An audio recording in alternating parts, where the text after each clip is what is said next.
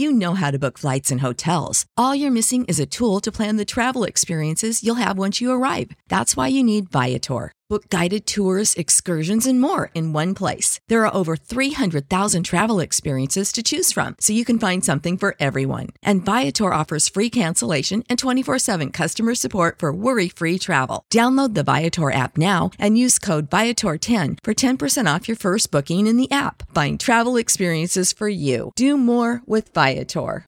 Save big on brunch for mom, all in the Kroger app. Get half gallons of delicious Kroger milk for 129 each, then get flavorful Tyson natural boneless chicken breasts for 249 a pound, all with your card and a digital coupon.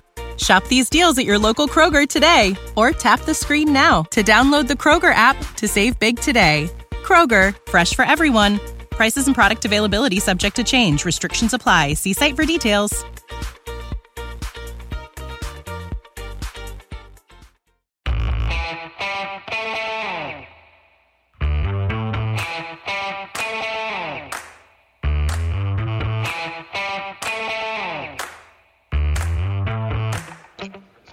Hi, folks. Welcome to another episode of Film Study. This is Ken McKusick.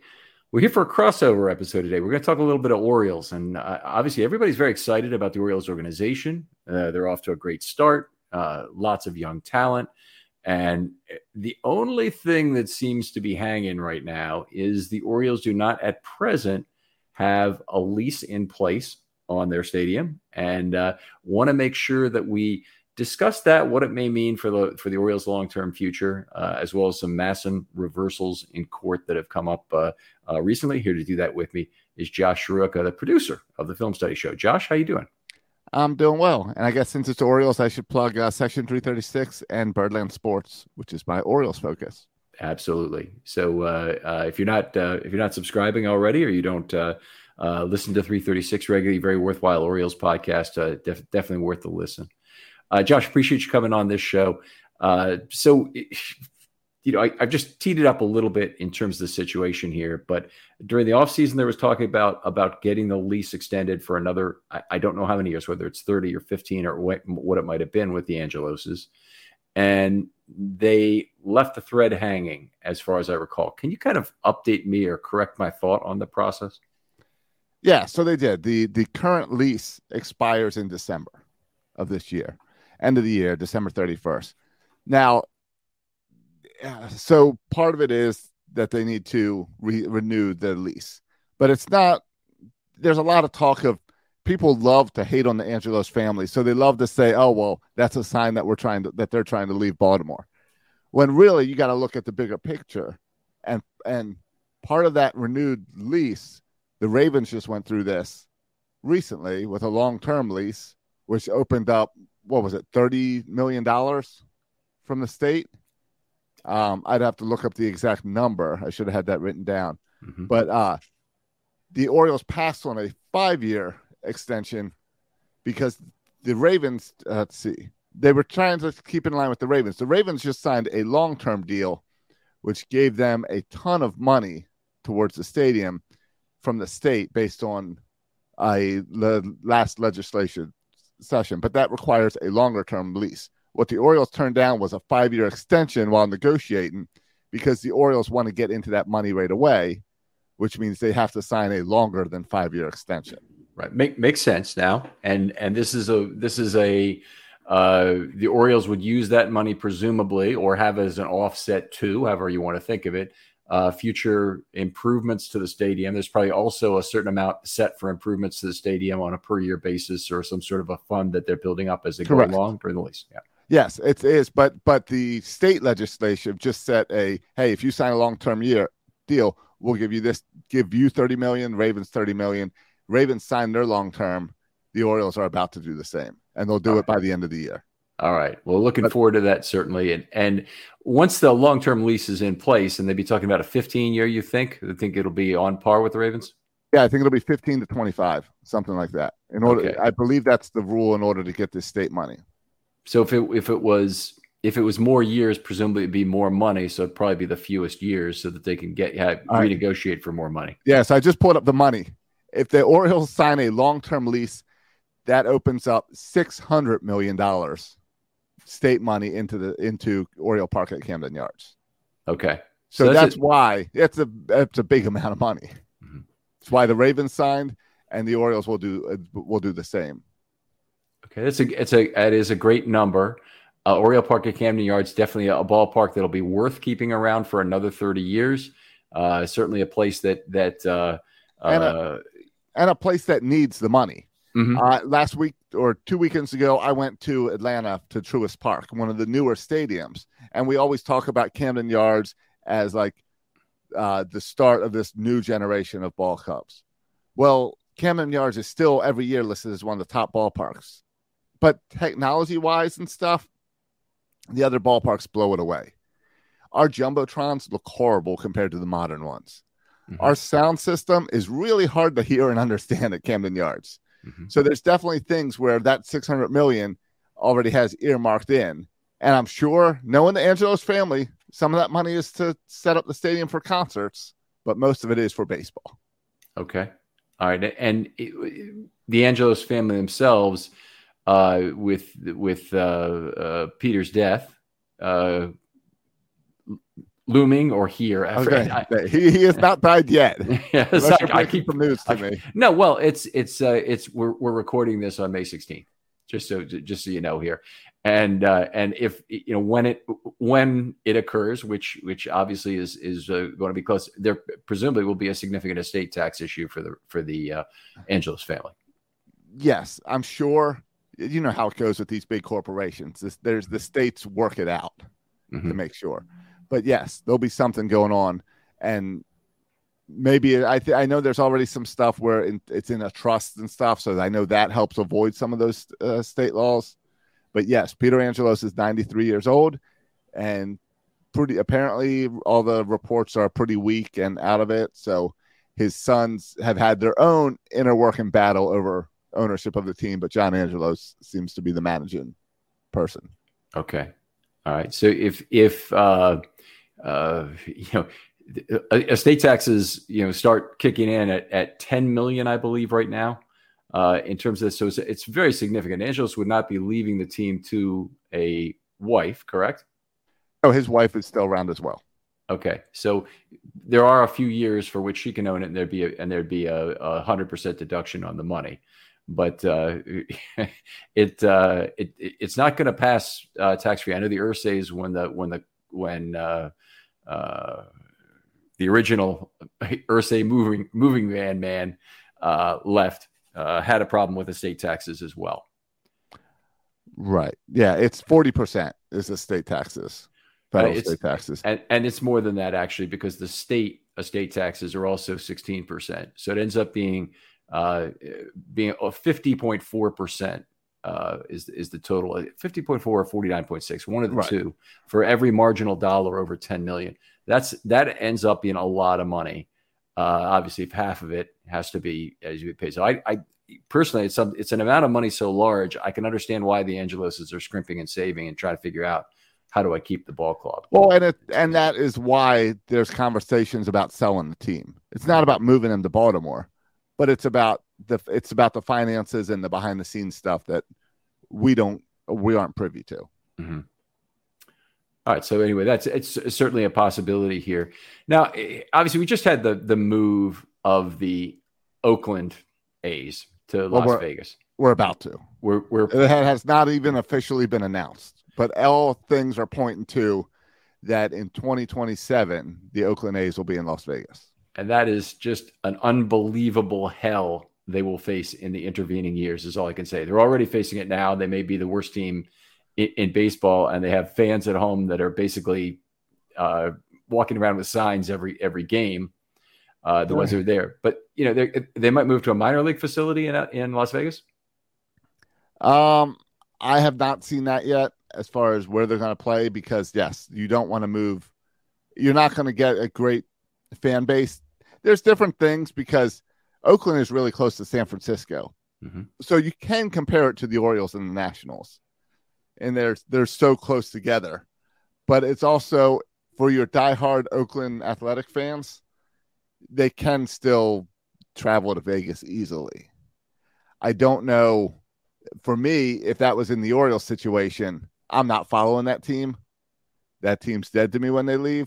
But Yep. I know there's I know many people who, when the Colts left Baltimore, they still be they continued their I, Colts. I, fandom. I know a handful of people. right. It doesn't work for me. Yeah. but I know some people Yeah. have. I, I let me just say, I grew up near the ballpark, about a mile from Memorial Stadium. I can't even imagine in a daily sport doing that. I, I can't imagine doing it in a weekly sport, but I certainly can't imagine doing it in a daily sport. And supporting a team for an owner who who you know pulled the rug out from under you and no no dice on that, and particularly on a daily sport, it just doesn't make any sense. Yeah, part- Oakland. Oakland's a tough comparison because the city did not support this team. hmm They had opportunity after opportunity after opportunity to replace the Coliseum, and they showed that they had no interest in helping out. So that's, kind of the heart of them leaving is, hey, this other city says we're going to help you out. the reason I brought up the A's in part was was in- part to compare to San Francisco, but also to say that once the A's move, kind of the who the red marker is on now changes one down or one up, depending on how you want to look at it. Who's the next team likely to? Uh, well, there's the next team is Tampa. Uh huh. because Tampa has a hor- Tampa continues to win, and the one thing we talk about with uh, and we've seen it with Baltimore baseball is when you win, the fans show up. Well, Tampa wins, and the mm-hmm. fans still don't show up, and they don't have the support of the city. They need a new stadium. The city doesn't support them. Stadium's in a horrible location. The city doesn't support them moving it to a better location. Um, so Tampa's the next one on the list. Right now, Orlando is making a push at, for an expansion team, or also trying to convince the Tampa Bay Rays to move in to the uh, central state and move to Orlando. So, 32 teams would be a possibility, certainly for the um, for Major League Baseball. But by doing so, aren't they creating an additional problem that it takes away two sites, which are which are good ones for baseball potentially, without addressing the current lousy sites? No, uh, well, yes and no. We will be to 32 teams in the next three, four, five years. I'd say, well, that's uh, you know what? I'll be more generous. I'll say seven. By 2030, we're going to be at 32 teams. Okay. Rob Manfred, that is his mission, is to get to 32 teams. I think we're seeing TV deals help a lot in that. And I think because of TV deals, we're going to see smaller stadiums in the future. Stadiums don't need to hold as many people. You're going to see stadiums slightly smaller because you're making all the TV money with HD, 4K, and all that. You're seeing that already progress in other sports. But I think this is why it's important that the athletics go to Las Vegas because you check that issue off. And the Tampa Bay issue will be worked out in the next two years as well because you have to have that fixed before you expand as well. And once you get those two arranged, it's why the Oakland issue has been pushed. It's why they've been pushing the Tampa issue and negotiating and planning some things because they have to button those up before they talk to Nashville, Portland, Montreal, or Atlanta or Orlando. Okay, Nashville, Portland. Nashville, Portland, Montreal, Salt Lake City, and Orlando are the current cities pushing for Okay, so presumably Tampa could move to Orlando. Montreal, no way in hell are they getting another team. I don't care what they what they say. Where, Yeah. How are you feeling about that? Montreal is tricky Yeah. because Montreal got screwed more than anyone with the baseball strike. Montreal was going to win the World Series that year, and they got screwed with the baseball strike, and it never bounced back. And then they lost it to the Nationals. Um, so I see Montreal is one of those soft spots for a long-term baseball fan, and I think Rob Manfred, like every sport, we're seeing this in the NFL you're seeing the NFL. The NFL desperately wants to expand to Europe and to Mexico because they want to be this international sport. Mhm. Baseball wants to do the same thing. They're doing this World Baseball Classic every three, four years. They want the same thing. So I think Montreal is intriguing because it gets you over the border. But I think I think the front runners right now are Nashville and either Portland or Salt Lake City Okay. because those are big holes on the map. Right now, Nashville is Braves country. North and South Carolina is Orioles country. There's a big gap. North of Atlanta, your next Major League Baseball team is Baltimore hmm or or Washington, either one.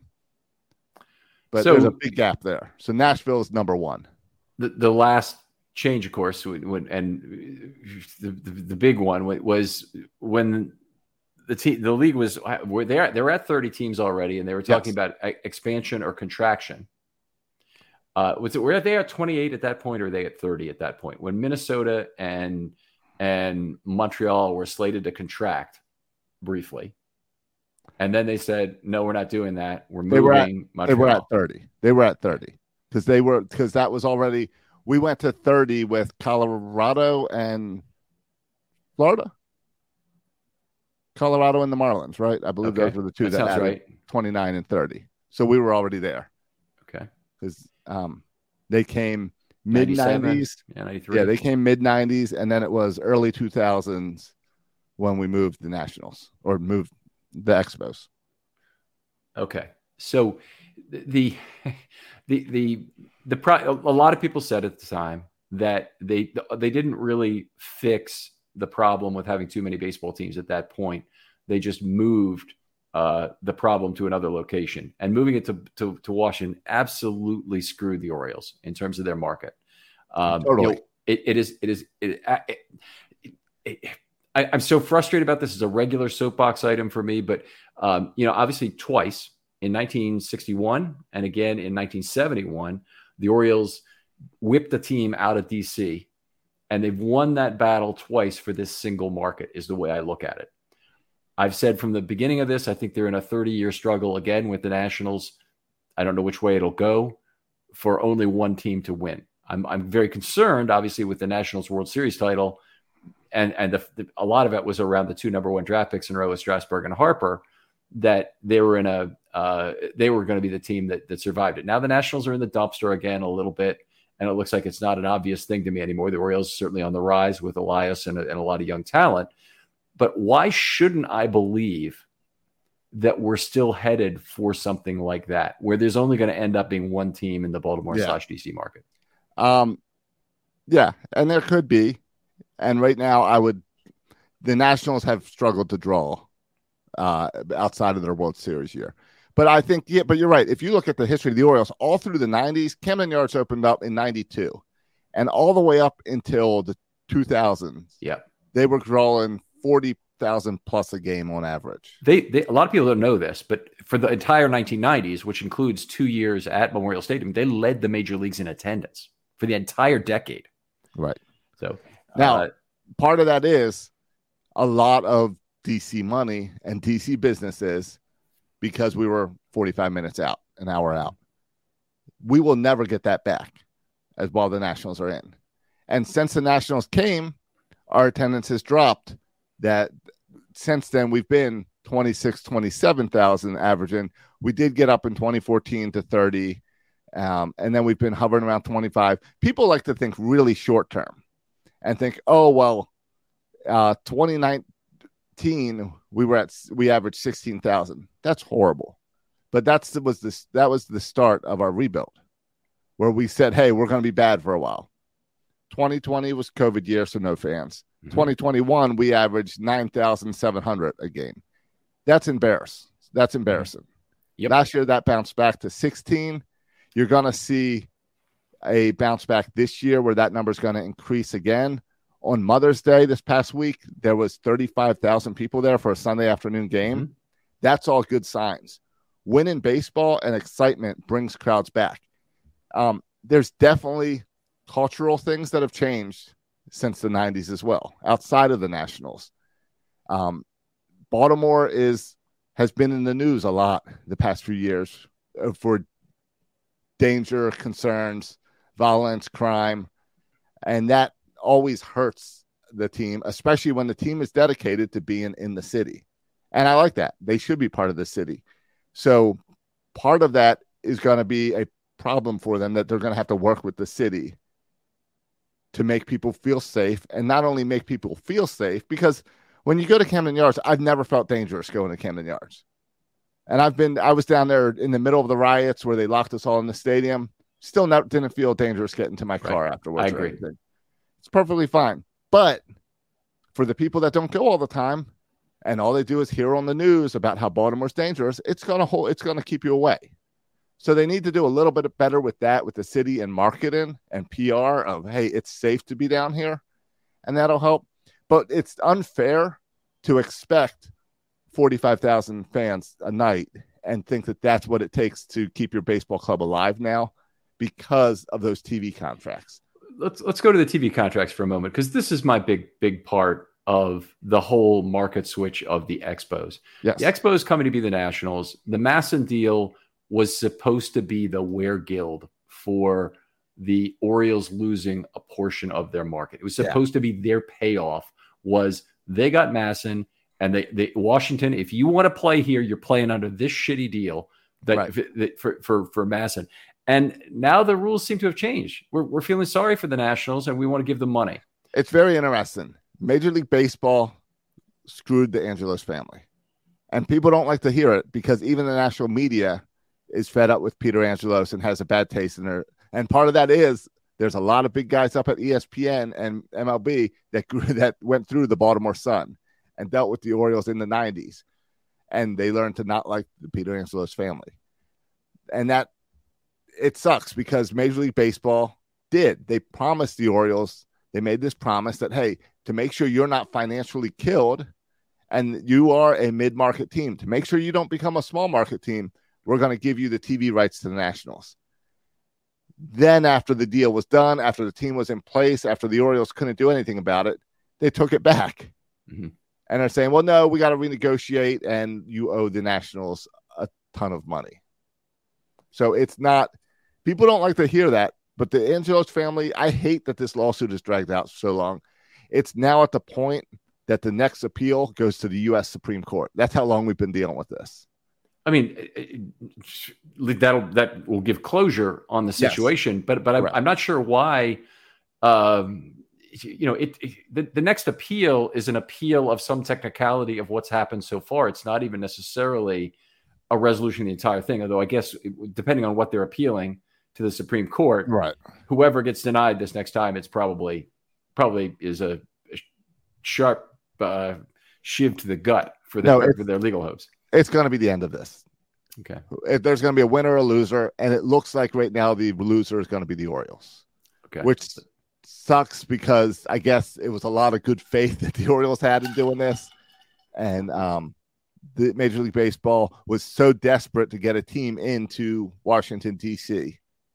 that they kind of messed this up because you know growing up the Orioles controlled that market. That was all Orioles all of Virginia was Orioles. Mm-hmm. So all of North Carolina, pretty much. I mean, you, you really have to get pretty far down, whether it right. becomes Yankees or Braves or whatever. Well, the Braves playing still, well, it's still technically North Carolina, South Carolina is um, MASN Orioles country.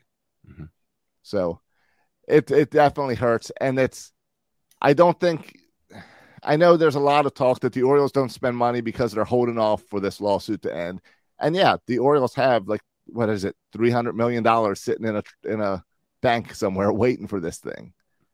But they were also one of the, they were also the most profitable team last year.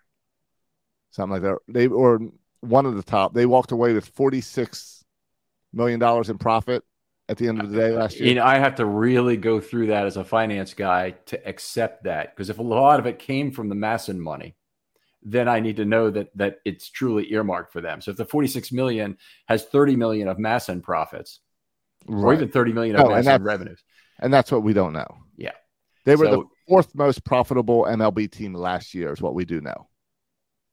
Okay, so I, I, I it's that is so opaque to me in terms of a number. I can't. Well, this this is where John Angelos rubs people the wrong way because he's asked about it and he says, oh, we're an open book. Come on over and you can flip through all the pages of their ledger. Mm-hmm. But then he takes it all back. So that's where the Angelos family hurts people. Interesting. Um, I wonder if that was, offer is any open to anyone. No, he shut that down after being asked over and over again about it. Okay. He shut that down. Him and Dan Connolly. Look up Dan Connolly and his interaction. Um, John Angelos did not do any favors for the Angelos family on how he handled that. All right. But uh, but yeah, check out Forbes. They're the ones that wrote the Orioles as the fourth most profitable last year, and that was partly because the Orioles didn't spend much money last year on players. Right. But again, it comes back to the about the longevity and the Orioles in Baltimore.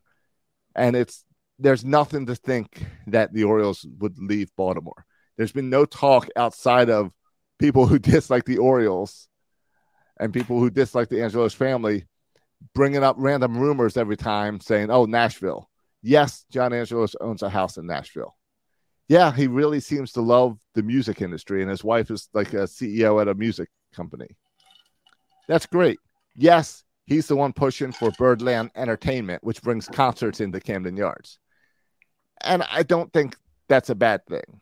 It's a good thing to use Camden Yards. It's a great venue, sure. great, great opportunity to use it. And the more you use it, if you have a Billy Joel and Elton John concert, that happens once a year or once, not even once a year. For those type of concerts, you're saying that type of concert. Paul McCartney, you're seeing him what 10 years? It might be his last time ever performing in Baltimore.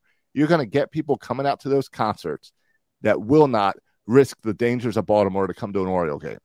And suddenly they say, you know what? I felt pretty safe going to Camden Yards. And that's going to lead into them coming to baseball games. Okay, I mean that that's a fair statement, uh, Josh. My my fears are much more at a theoretical level. They're not at the Angelos has a home in Nashville. Angelos' family is tied. Right. Support for this podcast and the following message come from Corient. Corient provides wealth management services centered around you. They focus on exceeding your expectations and simplifying your life. Corient has been helping high achievers just like you enjoy their lives more fully, preserve their wealth, and provide for the people, causes, and communities they care about. As one of the largest integrated fee only registered investment advisors in the U.S., Corient has deeply experienced teams in 23 strategic locations. Corient has extensive knowledge spanning the full spectrum of planning, investing, lending, and money management disciplines. Leverage Corient's exclusive network of experts to craft custom solutions designed to help you reach your financial goals, no matter how complex they may be. Real wealth requires real solutions. For more information, connect with a wealth advisor today at corient.com. That's C O R I E N T.com. Corient.com. Sick of being upsold at gyms? My guy, you're currently a base member. For $90 more, I can upgrade you to our Shred membership. For 130 more, you'll be a Swole member. And for just $300 more, you'll reach Sweat Platinum. At Planet Fitness, you'll get energy without the upsell. Never pushy, always free fitness training and equipment for every workout. It's fitness that fits your budget. Join Planet Fitness for just $1 down and $10 a month. Cancel anytime. Deal ends Friday, May 10th. See Home Club for details. Catch those springtime vibes all over Arizona. Break out of the winter blues by hitting the water at one of our lake and river parks. Take a hike among the wildflowers. Just make sure to stay on the trails and leave the flowers for the bees. Discover Arizona's best kept secret and visit azstateparks.com slash amazing to start your springtime adventure. When you need mealtime inspiration, it's worth shopping Kroger, where you'll find over 30,000 mouthwatering choices that excite your inner foodie. And no matter what tasty choice you make, you'll enjoy our everyday low prices, plus extra ways to save, like digital coupons worth over $600 each week. You can also save up to $1 off per gallon at the pump with fuel points. More savings and more inspiring flavors make shopping Kroger worth it every time. Kroger, fresh for everyone. Fuel restrictions apply the Nashville community. It's not it's not any of that crap. It's the fact that this damn market is not big enough for two baseball teams. And and we keep proving that. And the Orioles keep winning the battle twice in 61 well, and 71. Well, if we look at last year, which was a down year for attendance, uh, the Orioles were still drew more people to the stadium than Oakland, obviously, Miami, Tampa, Pittsburgh, Kansas City, Cleveland, and Cincinnati. Okay, so it makes them eighth to the bottom in a, in a 30 team league. And the At, Nationals were where? A, yes, but they're in the middle of a rebuild. The Nationals last year, where were they? Uh, they were seven. They were seventeen, and we were twenty-three. Okay, so, so last year, the, last year the Nationals outdrew us. All right, I, I, I, I'm sticking with that point here.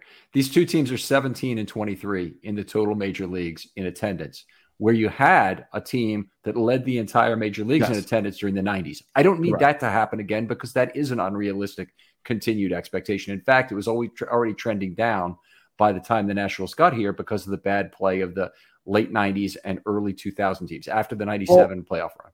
And you've seen this team change the way they spend money. Where you in mm-hmm. those late 90s, we were bringing in Sammy Sosa, we were bringing in these big names and paying a lot of money out and we don't do that as much. Exactly. Yeah. It's, I mean, they had some they had some good expenditures. They had some good contracts in the '90s. A lot of people didn't like the fact that the Orioles had one of the highest payrolls in baseball at, at, at that time. For many years. Yeah. Yeah. But that's what no one the, gives the Angelos family credit for that. I, I, I, I my point here, and, and this is uh, the the uh, the the problem is the market size and how the Orioles had been one of the baseball's absolutely brilliant success stories in terms of putting together a ballpark and a winning tradition and a way of uh, uh, of running their their organization and marketing their team that was just extremely successful. And Major League Baseball took that away from them, and now they're forced into this division which has the major Canadian metropolis. Even though you know that that and get sixty cents will get you a I don't know what it'll get you out of a machine these days. Maybe a buck and a quarter will actually get you a, a Coke out of a machine. But you you you have that problem. You have you have the fact that Boston is in the division. You have New York in the division. Part of what I would have wanted with the Nationals moving here is a switch of divisions. Is it, the the Orioles well, move to the National League East? We're going to get that when they go to 32 teams. We're going to see we restructure eight fours. Yeah, yeah, yep. And when they and when they do that, it makes sense. They're working their way there. We got rid of the DH. We mm-hmm. expanded this year uh, to play every team in the majors every year. Mm-hmm. Where right now we're playing every National League team either at their home or in our home, and then it flips. So, like last weekend, we were in Atlanta. I, I got it. It's, so it's the more it's balanced schedule, but it's not the balanced schedule. No, it's right. But it's all getting rid of the DH in order to expand this. It's all leading up to 32 teams where we restructure. Okay. And when we restructure, that's why they're trying to build an Orioles Nationals rivalry. Because when they restructure, they'll probably be in the same division. Okay.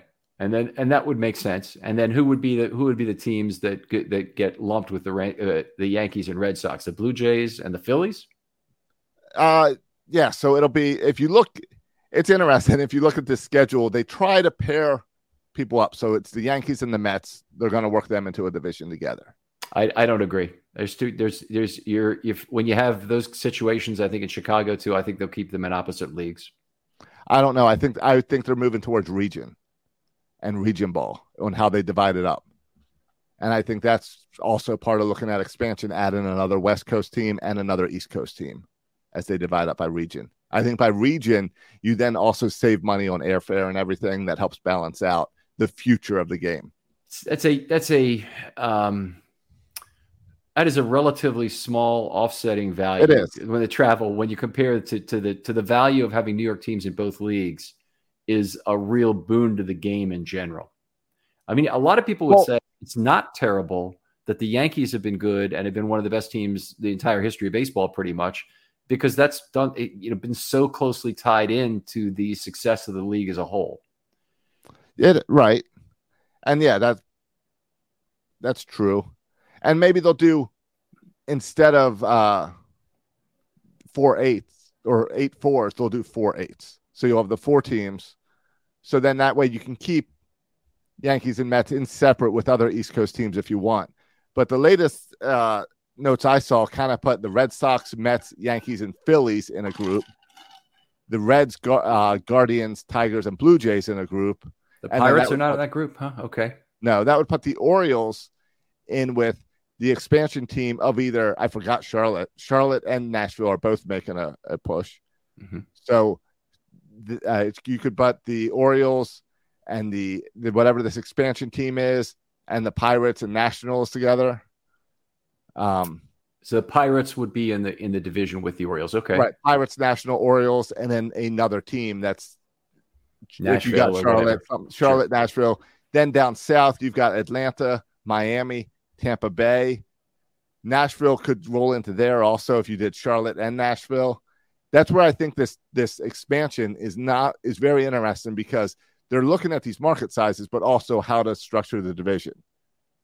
Because they want this regions because baseball is becoming a regional sport. There's very few names that people know across the country for baseball. There's Ohtani, there's Trout, there's Judge. But when you close it into regions, it fits into that market and fits into these local TV deals where you can really push these names in your region and then expand out.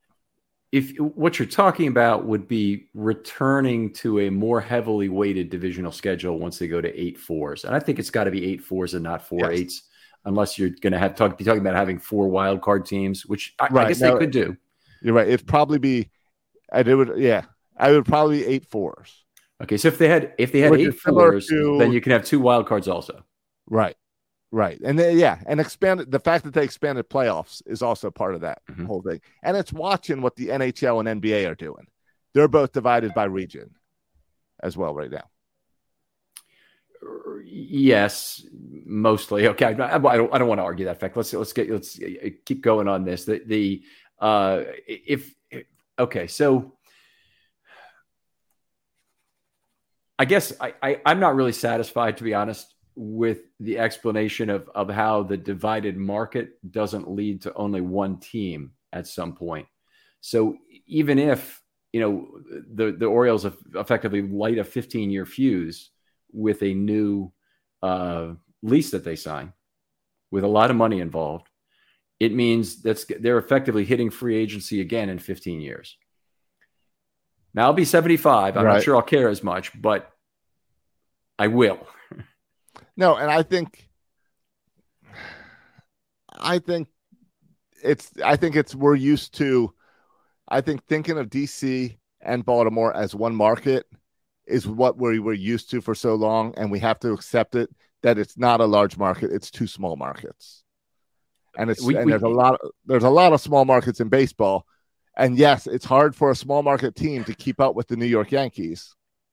But we've seen it done by the Tampa Bay Rays all the time. I mean, Baltimore, I believe the Baltimore market's the same size as Kansas City, and Kansas City has, has been, no, generally speaking, the most unsuccessful franchise over the last three or four decades. Going back, you know, yeah. the time since their '85 World but Series there, win. But there's no talk of Kansas City leaving. Uh, I I have not heard of that. It's true. They don't they don't have another competing uh, but there's, the Midwest is a little bit different too. Josh is like in the East, like I, I, I grew up. I hate to drive. I, I, I don't want to drive even an hour to go anywhere. That's too far. Two hours is ridiculous. I'm not. I'm not driving two hours for anything. Um, I, I, I'll fly to a football game, but for a baseball game, baseball's got to be close. Got to be 30 minutes away. And this is one of the things in, in the Midwest, people are used to, you know, jumping in the car and driving seven hours on a weekend each way like, you know, this is crazy talk, but but it's you know, people are happy to do that. And you look at who's at a Chiefs game. I mean, it's the geographic spread of the people is enormous. You look at who's at a Royals game, you get less, but still a good amount of geographic spread on that area. I, I think their market, um, you know, it, it may not have the population, you know, locally, not nearly what what Baltimore has, but but it's got more in the area that they actually draw from. All right then I would say look at a team like San Diego. We have a larger market than San Diego. If you want to, if you want to compare it to another baseball team that's that's doing well, that's drawing well, San Diego is a smaller market size. Yeah, they've they've definitely gone the big money. Uh, no, they they have they've spent money, but winning but winning and big names have brought it, and I think that's what we're about to see in Baltimore is the growth of winning. We talk about everyone made fun of Michael Elias for at the end of the season saying like liftoffs here or something. And it's not just about this team. As his team gets better, the crowds show up. We saw it this weekend. The crowds will continue to get better. And if and if in the next three years the Orioles win the World Series, that gets you a crowds for a few years. Yeah. That locks you in. Now the Nationals have gone from World Series to three years later, putting a horrible team on the field and attendance really dropped. It's about that stability and keeping up with it with keeping your team going. And that's a lot of why you see Mike Elias talk about how it's not about one year, it's about longevity. Okay, I mean that's that's good, and and the, the Orioles without Elias, I don't know how they'd have pulled through this. The Elias operation obviously came in here and has and has performed a miraculous turnaround on this organization, which is wonderful. they didn't even have that in the in the early 90s when they moved to Camden Yards. They they you know the 89 team was was a unbelievable and you know so far gone you know this is like yesterday to me but it's but a lot of people didn't you know that, that are listening to the show probably never never saw the 89 orioles play never even saw an 89 highlight film. But it was basically it was a fairly young team that wasn't all terrifically talented by any stretch. I mean the big superstar right. pitchers were jeff ballard and bob milacki who never never had another good year either of them and and they the uh, uh, the guys they had you know producing offensively for them were a bunch of guys who other than Cal Ripken, who didn't really have a particularly good year, or a bunch of guys who never really did much again either. Uh, either. Uh, Milligan was a pretty good hitter for a while. Devereaux was a little bit of something for a while. Brady Anderson obviously still was around for the 96 and 97 teams. But the 80, 89 Orioles, I mean, they really were like a 69 Mets type of miracle in terms of what they accomplished. The, the, the 92 to 97 Orioles they grew out of not really very much of anything at that point. It wasn't a, a, they didn't spend to get there. They moved to a new stadium. They got a lot of surplus attendance from that move. I would I would postulate, yes. and from and, from Cal's streak helped a lot there too. It, it did in the it, it helped through ninety five. You, are right in the in in that sense. And then they they uh, but but uh, there was a there was a you know being a guy who who really understood the mechanics of what was going on at the time. I'll just say there was a demand for tickets that drove additional demand for tickets. There was a scarcity value yes. to what the what the Orioles had with with tickets at that point. Um, it was just a it was a it was a once in a lifetime situation for a city to have a deal like that, and it lasted in Baltimore for six seven years right 92 through 97 roughly they they maintained the, the yes. great levels of attendance um, you know, it's it just I, I, I don't know if they'll ever ever have that again, but I think no, you will never have that again because you had magic there. You had a brand new ballpark. Mm-hmm. You had a you were a large market team, and technology wasn't where it was today, where I can watch the game clear on my phone, uh, sitting outside at my home, clearer than I could have watched it on TV back then. If you mm-hmm. go back and watch any of those, it's hard to watch baseball and follow the ball in, in the old pre HD stuff. Yeah. So there's something there where the experience at home for football, I for football, it's again, it's about the diehards. More people watch football at home. I enjoy football better at home because I can see everything better than when I'm at the stadium. For me, I'm a baseball guy. So I prefer going to the stadium because you're part of the moment, part of the system. But I also understand that there's 81 games at home, and mm-hmm. I can watch a, more, most of them perfectly fine on my phone or on the TV. So there's a technology aspect that we're going to see things adjust. I mentioned earlier, you're going to start seeing smaller stadiums in sports because of that. Mm-hmm. And I think that's going to be part of attendance isn't going to be the only factor on how you judge uh, baseball teams in the future. Well, I mean, fair enough. I mean, we we it, it, one of the problems with other measures than attendance is that you don't really have uh, non-opaque metrics to look at. So right. if, if they're making a lot of money through a regional broadcast network, I can't see it. I can't I can't audit it. I can't I can't see if it's if if they're what they're hiding. I can't see how they've got their ownership right. structure that might be might be and, you know, dividing the profits differently. Right. And baseball's also working on restructuring that baseball wants to bring in and pull back in some of their uh, rights, kind of like the NFL does, so that they can do like an NFL ticket type thing, like a Peacock and the Sunday early crap. Right. Well, they're doing that, that, but eventually, like they don't. Right now, it's tricky. Like MASN can't stream their stuff on their own because they signed deals with Comcast and Verizon. So major, what Major League Baseball hates is the blackouts because they mm-hmm. understand that's an old thing that they got to get away from. And football is doing a little bit of that too, where they realize that hey, we need to move away from this yeah. and move away. So it's there's the future there that we can't project and expect but we know that as more opportunity grows these big corporations do a great job at getting their hands in there and making sure they're making money out of those regions as well. So last question and then we'll let this go is is why is the nfl uh, so far ahead of baseball in terms of the brilliance of revenue sharing and a salary cap and is there still a hope that this could come to baseball to save the sport? Not to set you up with a one sided question here. Uh, TV rights is definitely part of re, of re, is money sharing. That's coming to baseball. They're doing it already with the luxury tax, and that's how they're getting around it. But it's a soft of, cap, uh, right? But but also it's it's taking some of the money from the larger markets so that when the Yankees do well in baseball, it feeds to all of them. The games that are on ESPN, Peacock, Apple, and uh, Fox, where and I don't think ESPN has baseball anymore, but all those deals go to everyone. So that's that's part of their revenue sharing and a thing like that. And I think you're going to see that start to expand where it's not the national stealing the money from the Orioles because they're going to start just splitting money as they pull in split TV money with everyone is part of that. As far as a cap, I don't think you will ever see a cap in baseball because baseball has the strongest uh, player union out of any sport, and it's the players that will never want the cap. Well, players won't want the cap, but there's plenty of owners who don't want the cap either. What What are the rules for uh, implementing a new change among the owners in baseball? Is it a three quarters majority like it is in football? Um, well, everything has to be agreed. Un- the union has to no, sign off. We'll get, get to that second. I'm talking about the ratification just among the owners. So we'll talk about the we'll talk about how they get it past the players second. How, what do they have to do to agree internally? Do they need do they need 24 out of or, or, sorry 23 out of 30 or whatever it would be, or do they need do they need a uh... um I don't know what the number is. Okay, right so that, that, it's not coming up easily on Google. That's a real interesting number because that's the one that that says how far down can we vote away the large the large team's money? And that's what capitalism is. You know the old statement. It's it's uh, two wolf, two wolves and a sheep deciding what's for dinner.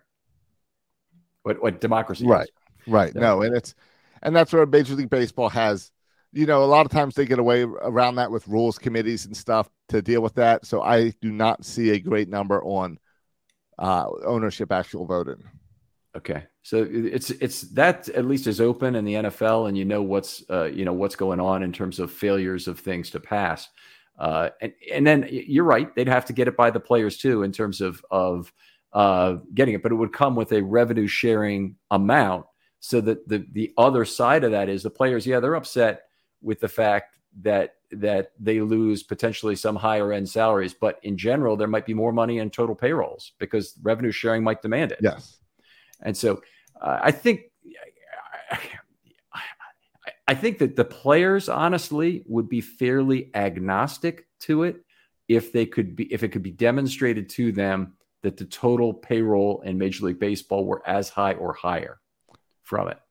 Well, remember and, we we just had a a player lockout type situation last season, and it was definitely a we're not even going to talk about a cap and the players pushed. And what the players did get was a lot more money for minor league balls, ball players, and uh, a lower minimum salary. So there's gotta there's definitely a balance there. Um, but I know the uh, the union is very strong and very anti-cap. All right. Well, fair enough, and and that may be the, the the sticking point is that it can never be it can never be overcome. I will say that the in football, the older players basically take money from the younger players. Is that right. the players coming into the league don't make nearly what they otherwise should make, or they they they basically are make the younger players a terrific value proposition relative to the older players, which is a uh, a, a good way to basically price a lot of older players out of the game. And, and that's basically what's happened to a lot of veterans. And they're talking about guaranteed contracts and thinking that's going to have the consequence they intend um, they'll be about as likely to get what they want out of this as uh, Putin was getting uh, getting from the the Ukraine invasion what he wanted out of it. It's it, there's so many unintended consequences from uh, from having more money go to older players. With the first being that teams want fewer older players. They say, "Fine, right. we're we're we're agnostic to how we spend this money." But I tell you what, if you're if you're if you're saying we've got to pay uh, you know, Mr. Five Year Veteran A, or we can pay a guy on his rookie contract B, and B is 20% of A, then they're going to choose a lot of Bs. And uh, and and you know they're going to be okay with it in terms of spending the same dollars in the end. But the the uh, the net effect of it is there's going to be only a few players making the big multi-year contracts and and uh, that are guaranteed, and uh, more veterans who are just out of football earlier because of it. And uh, I don't, I honestly, I, I don't understand the NFL Players Association's view on this. And baseball and their union would be well advised to keep a fairly linear cap relationship between the veterans and their and the younger players. Yeah, and you saw this with you've seen this with other sports where um, Dominique Foxworth was very key in the NFL negotiations. Mm-hmm. And what happened is the NBA then called him and said, "Hey, come help us with our negotiations." So there, there are. They, I'm sure they're watching the NFL and seeing how this is. But I know in as early as February, Tony Clark, who is the um, president of the Players Association, said, We're not going to agree to a cap. Let me start there. We don't have a cap. We're not going to agree to a cap. A salary cap is the ultimate restriction on a player's value and a player's salary. We believe in the market system. And, and uh, they should start there in terms of, of, of what they do. And in the end, if they were assured that the total dollars of salary were available would be equal or greater via a revenue sharing agreement, I think they have a harder time saying no to that sort of a deal. Of course, the owners right. may have a harder time saying yes to it because it may not be possible. No, it's something with the collective bargaining. Mm-hmm. And they've been focused on using that for the minor league players. So they would be how they'd have to balance that out somehow. Mm-hmm. Yes. All right, I, Josh, outstanding to talk this uh, about this with you. I know this is a, obviously a very uh, uh, engaging back and forth in terms of of a lot of topics, and probably one we could talk for about four hours on. I, I would yep. think we. yeah, oh, definitely. I've I've argued this so many times because I want people to show me why the Orioles are going to move, and I haven't found any legit reason to believe they're going to move. Um, I, I, can point to 1961 and 1971. Those that's yep. the reason why a team is going to move out of this market, out of one of these two markets. Yeah, but we have two football teams in the same market for now. And but yeah, but but hey, the Commanders just made made Dan Snyder a ton of money in the same market, so um, they're not worried about that yet. I did I did find the ruling. It takes 75 percent of ownership Okay. To agree. So that's about 22 out of the 30 teams. Be 20, be 23 because you I, I'm sure you won't pass at 22. So you got to find, you can only have seven teams that that think they would lose by giving up their ability to outspend the others. That sounds like right. a very high mountain to climb in terms oh, of yeah. getting revenue sharing. In. No, I could I could probably count seven right now that would say no. Mm-hmm. So yeah because there's always a big disparity in the top 10 payrolls in baseball compared to the others. Right. Josh, complete pleasure to talk this talk about this with you. I hope people enjoyed this episode, and uh, if anyone else out there has ideas about uh, about this and the Baltimore Washington uh, rivalry in general for the for the what I call the single market, and would like to discuss it, DM me on Twitter. I'm I'm open to more discussion of this sort. Josh, uh, tell folks where they can find your stuff online. Yeah, they can find my podcast at section336.com for section 336. And then I have a whole line of Baltimore Orioles related shirts over at birdlandsports.com. That's been a lot of fun to make uh, each week. I've got new designs going up there and it's starting to really take off. So check that out as well. All right. Other folks out there, uh, if, if you want to be on a film study short, hit me up. DMs are always open on Twitter. Always appreciate hearing for you. I'll get right back to you. Josh, thanks again for coming on. And we'll talk to you next time on Film Study.